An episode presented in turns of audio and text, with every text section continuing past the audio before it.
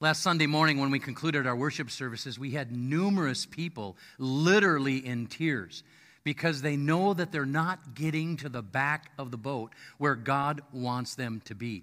They're not resting in the storm as Jesus did. They're also not calming the storm within because their lives are way too busy. They're overcommitted and they're facing time crunches and deadlines left and right. Now, it's one thing to appreciate the value of rest it's quite another, though, to create more of it in our everyday lives. Here's what I know for a fact getting to the back of the boat time, like our Savior and Lord Jesus did, rest time that we long for and we need, will never happen unless we decide to make it happen. Jesus had been in the front of the boat. He'd been sitting on the seats all day. Remember that from verse 1 and, and verse 2 of, of Mark? Again, Jesus began to teach by the lake. The crowd gathered around them so was so large that he got into a boat and he sat in it out on the lake while the people were along the shore at the water's edge. He taught them many things by parables. And the seats were in the front of the boat. So we know that's where Jesus was. And he'd been teaching all day. And when he concluded his teaching, at the end of the day, his closest followers climbed into the boat with him. And they set sail for the opposite shore of the Sea of Galilee, about 10 miles away. And for Jesus to get to the back of the boat, he would have had to get gotten up and walked right past everyone else to go to the back of the boat and find the cushion and lay down and fall asleep. Verses 35 and 36 of our text say, That day when evening came, he said to his disciples, Let us go over to the other side. In verse 36, leaving the crowd behind, they took him along just as he was. Catch that?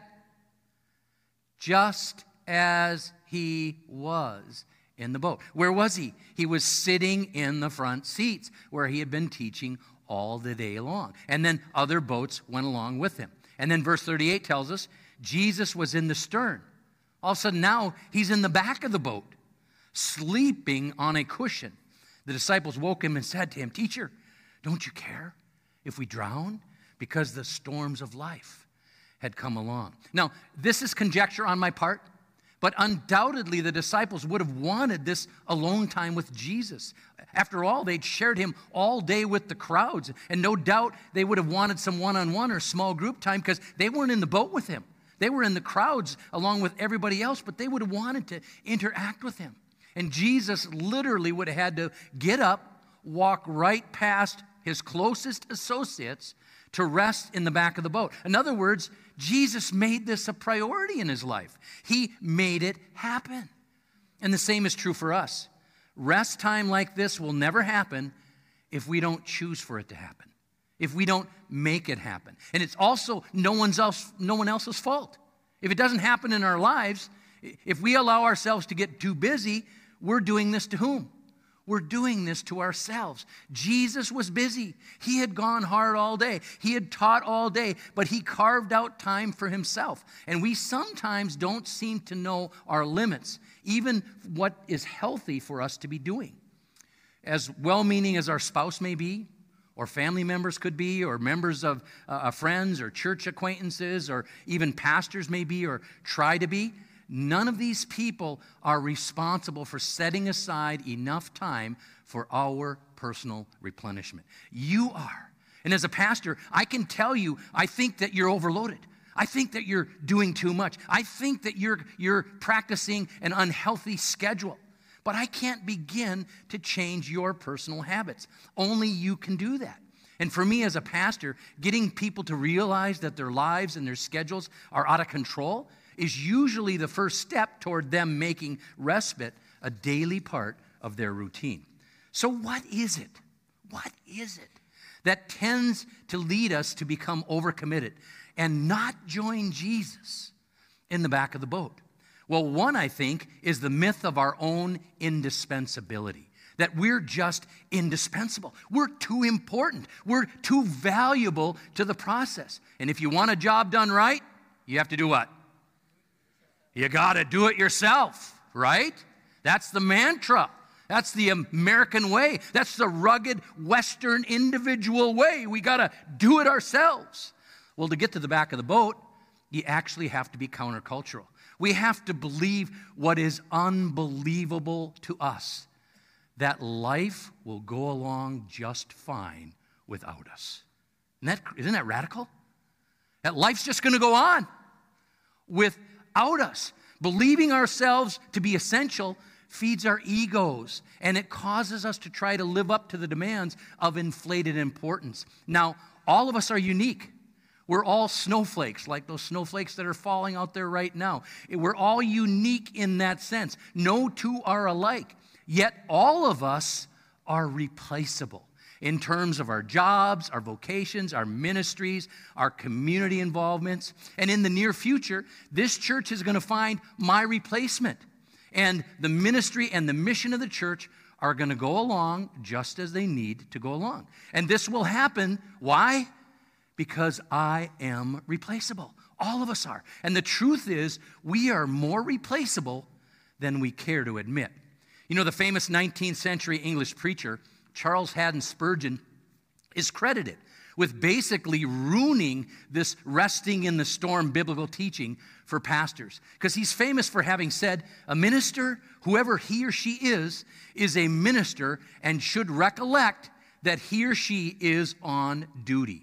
A policeman or a soldier may be off duty, but a minister never is. He basically said, pastors are never off duty.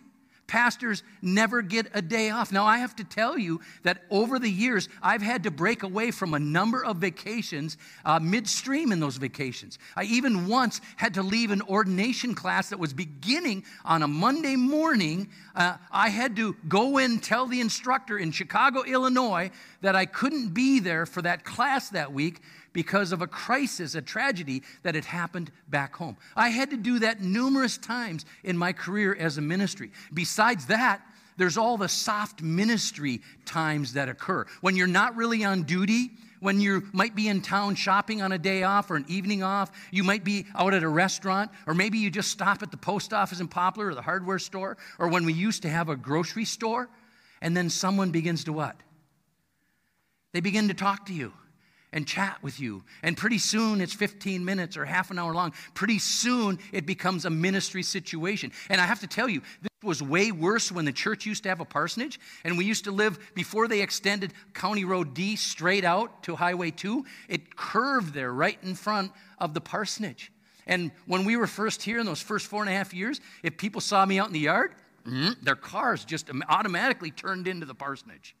And it could be people in the community, it could be people, you know, in the church, but people would stop by periodically. It got so bad that I literally couldn't get any yard work done. So I started raking leaves in the dark. It was the only way I could get my yard work done. And you're in a rural community, you're in a small town. You can't be rude to people. You need to be nice to everybody. You can't be short with people or all those things. And so there we are. And we even had a rule when our children were growing up and we're traveling somewhere or we need to get to an event that if we had to stop at the grocery store or the gas station or, or uh, you know, part of the time here we didn't have a gas station, but any of those things, stop at the post office, dad couldn't leave the vehicle. That was the rule, okay? The kids would go in. Uh, my wife would go in because they knew what would happen. Those soft ministry opportunities would occur, and they're all stuck sitting, waiting in the car, and pretty soon we're late for our event. You know, in African American churches, this is even worse. In Charles Hamilton's book, The Black Preacher in America, he writes, the church was pretty much unrivaled in black communities as a major institution for black people. There were no labor unions. Few social, political, or economic agencies existed in black communities, especially among lower classes. The church was the center, and the black pastor emerged as the central, undisputed figure of this pivotal institution. What this perpetuated in the black community was the myth of indispensability of the black preacher. When whites wanted to communicate with the black community uh, to either give or to receive a message, what did they do? They went to the black preacher. And the black preacher was the conduit, whether it was a man or a woman. And vice versa. When the black community wanted to communicate with white people, they looked to their preachers. And this alone led to a mammoth, multifaceted role for pastors. A well known 20th and 21st century black pastor, E.V. Hill, said, The problem is when we try to, do, to be all things to all people, this becomes a bottomless pit. Do you ever catch yourself doing that? Ever catch yourself trying to please every person who's in your world? Ever catch yourself doing what you shouldn't be doing or doing things that you're not even good at doing? We have to face this monster within each one of us of indispensability if we're ever going to join Jesus in the back of the boat. And here's the real kicker in all of this if ever there was someone who fit the bill of being indispensable, who would that be? Who would that individual be who shouldn't be taking any time off, shouldn't be resting in the back of the boat? It's whom? It's Jesus. That's the obvious. And Jesus still said no to things. And he said no to people. And he walked right past his 12 closest associates, his disciples, so he could get to the back of the boat and care for his human body. And you know, sadly, Christians do say no to some things. They, they do say no to things. But it always tends to be ministry related things. It tends to be God centered things. And they're saying yes to all kinds of secular and pagan interests and activities. And it's all because of this notion, this myth that we're indispensable. Now, a second delusion I think that people tend to buy into uh, is that keeps us from the back of the boat is one that I've kind of briefly referred to here this morning, but it's invincibility. You know, that we can just keep charging ahead in our lives at this breakneck, ridiculous pace, and everything's just going to be okay. You know, what tends to happen to our vehicles if we don't maintain them? If we don't regularly check our fluids, if we don't regularly have our oil changed or, or other fluids uh, changed at recommended manufacturers' intervals, if we don't test our coolant to make sure it can handle the harsh winter that's before us, or periodically get our radiators flushed, if we don't get our U joints lubed or our ball joints lubed, or if we don't replace our brake pads at appropriate interviews or our tires either, we also seem to understand full well that we should test our batteries once in a while, and every five or six years or so, we replace the batteries in our cars. And then we even do something so crazy around here as recharge our air conditioning once in a while. Okay? Because if we don't do these things, we can end up with some pretty costly major breakdowns or even accidents, or we simply might end up stranded alongside the road, and it usually happens in some of the worst weather, or we end up in a scorching hot car on one of those uh, hot summer days. We seem to know all too well that our vehicles are not invincible, yet somehow we think that our hearts and our minds and our bodies are. That we can just keep racing our body's engines revving them up, even redlining, if you will, the tachometers of our bodies, and not face any consequences or long term consequences as a result. What is it that makes us think that we are above it all? Yes, I understand young people growing up in this world whose brains haven't completely developed yet, uh, haven't completely fused together. I understand young people doing dumb things risky things, having the old attitude that they're bulletproof, that they're immortal and invincible. I get that.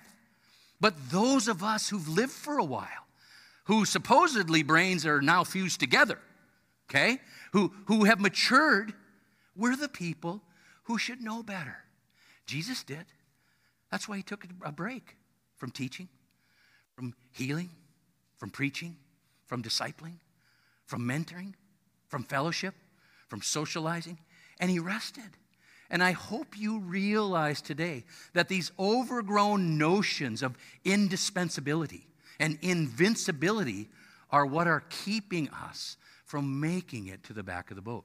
You know, and perhaps the greatest delusion of all that we tend to buy into that prevents back of the boat time is the subjugation of our own personhood. See, one of the most precious gifts that God offers each one of us is being created as a person, a being in God's image. Before we were ever made as male or female, before we were ever a boy or a girl or a man or a woman or a husband or a wife, before we were ever a dad or a mom or a grandpa or a grandma, before we were ever a son or a daughter or a friend or an employee of some sort, we were created in God's image as a child of God, a person of God, a person whom God loves unconditionally. And too often, people fail to humbly see and value themselves.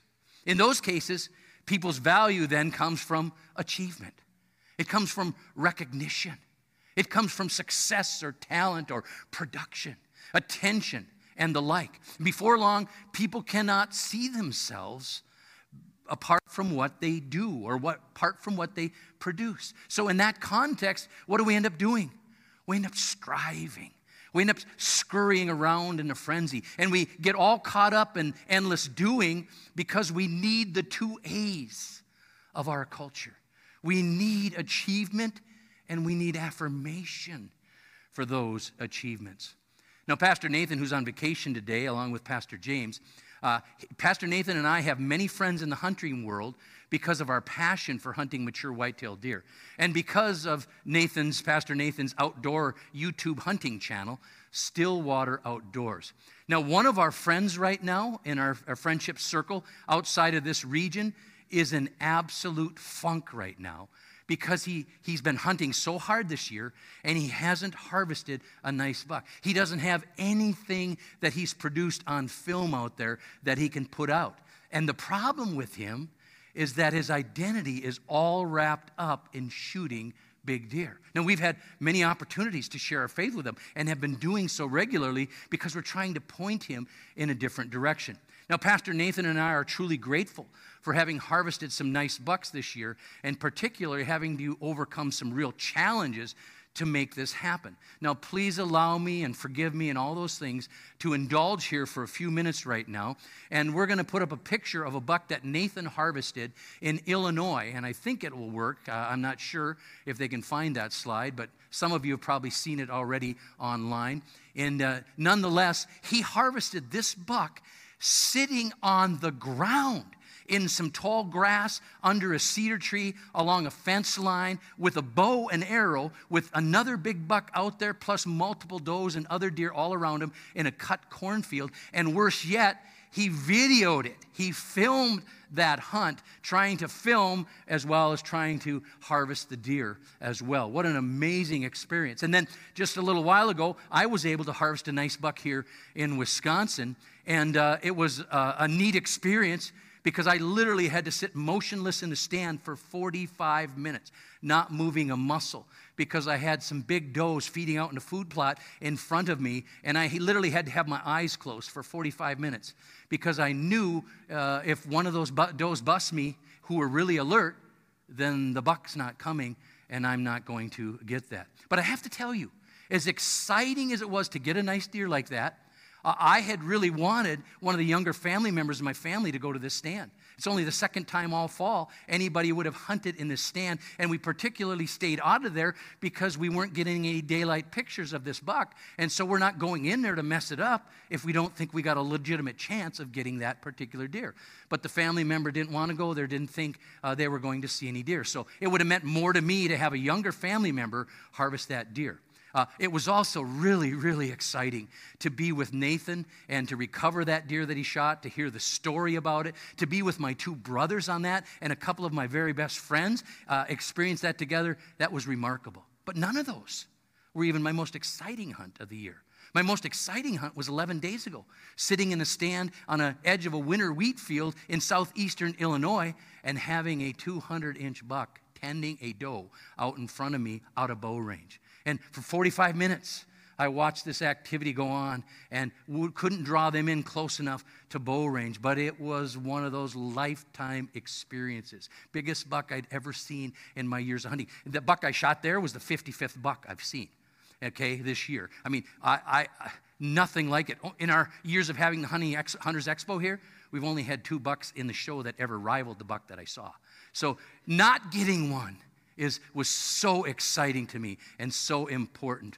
But if we value, if our value gets tied up in what we do, not in who we are in Jesus or not who we are in God's eyes, we will constantly try to achieve to get the world's affirmation. And when it doesn't work out, we're going to go around in a funk. That's what's going to happen. To see ourselves for who we truly are is to not see one of God's great works. If we don't see ourselves the way God does, we don't see one of God's great works in this world because we are one of God's great works in this world. Ephesians chapter 2 says that we are his workmanship, created in Christ Jesus to do good works, which God prepared in advance for us to do. Yes, we are to do good works in this world. Yes, God has a specific purpose, and each one of us are called to do what He's gifted us and prepared us and, and, and talented us for, and all of those things. But it says we are God's workmanship. Some of your translations would say, We are God's handiwork. And what it literally means is that we are God's poetic expression to this world. God is a poet and he writes poems. And one of those poems is me. One of those poems is you. That's God's artistic expression. We are one of God's great works in this world. And please understand today that good theology honors God and it honors God's creation at the same time. God has created us to worship Him and to care for ourselves at the very same time. Good theology is holy theology and it is healthy theology in conjunction with one another. Now, allow, allow me to ask some very important questions at this juncture. Was Jesus any less God's son when he went to the back of the boat? Was he any less the Messiah when he laid down on that cushion? Was he any less the Savior of the world when he rested? Was he any less the sovereign Lord of the universe when he slept? The answer to all those rhetorical questions is an obvious no. He was God's son, despite what he was not doing and despite what he was not achieving in the boat. His resting did not change his relationship with God the Father or God the Holy Spirit one bit. Look at verses 38 through 41 they, the, of course, the disciples had inappropriately uh, challenged him Teacher, don't you care if we drown?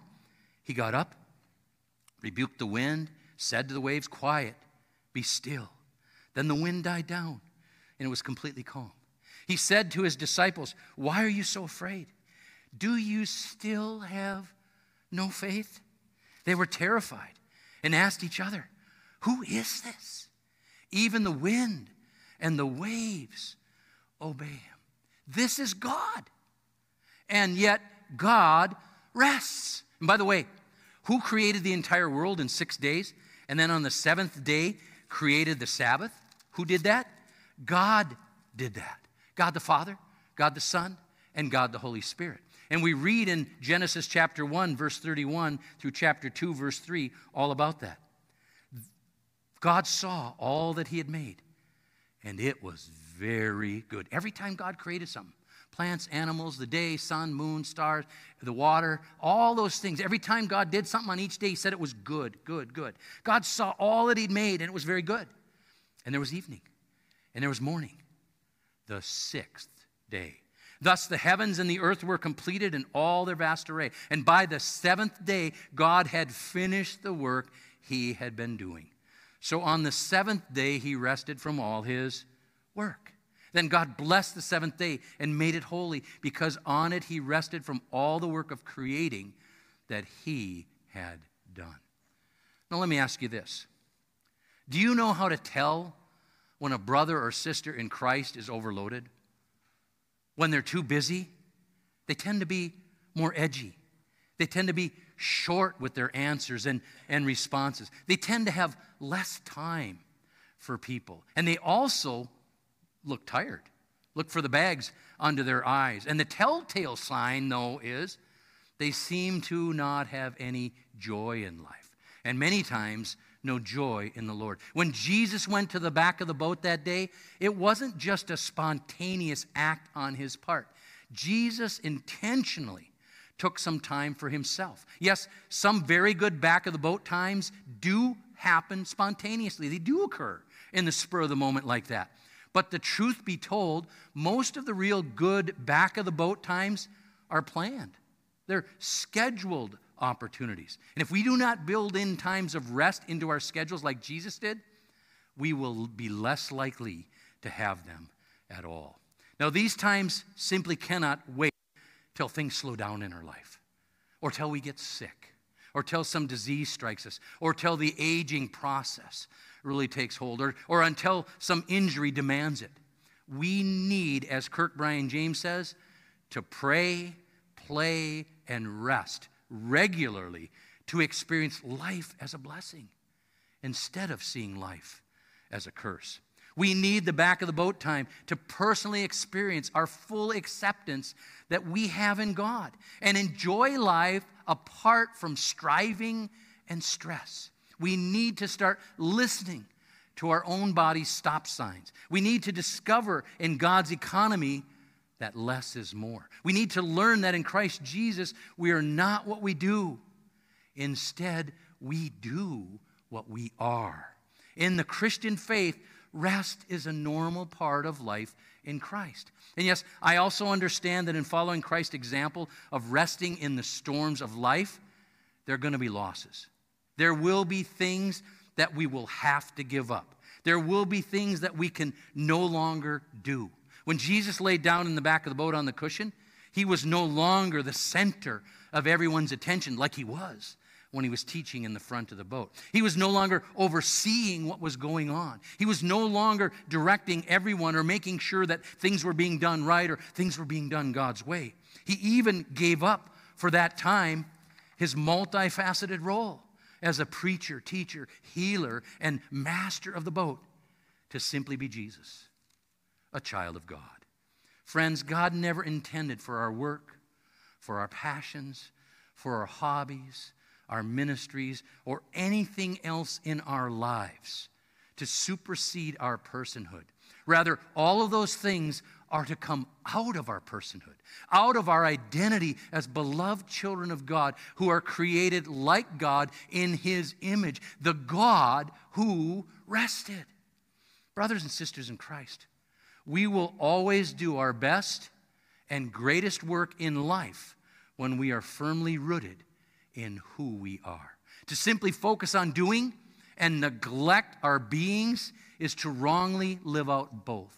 And it is to short circuit the totality of all that we do and all that we are. Would you please join me in prayer? God our Father, we thank you for this amazing account in the Bible, uh, an account we've been able to look at for two consecutive weeks to see that, yes, Jesus is the sovereign Lord of the universe.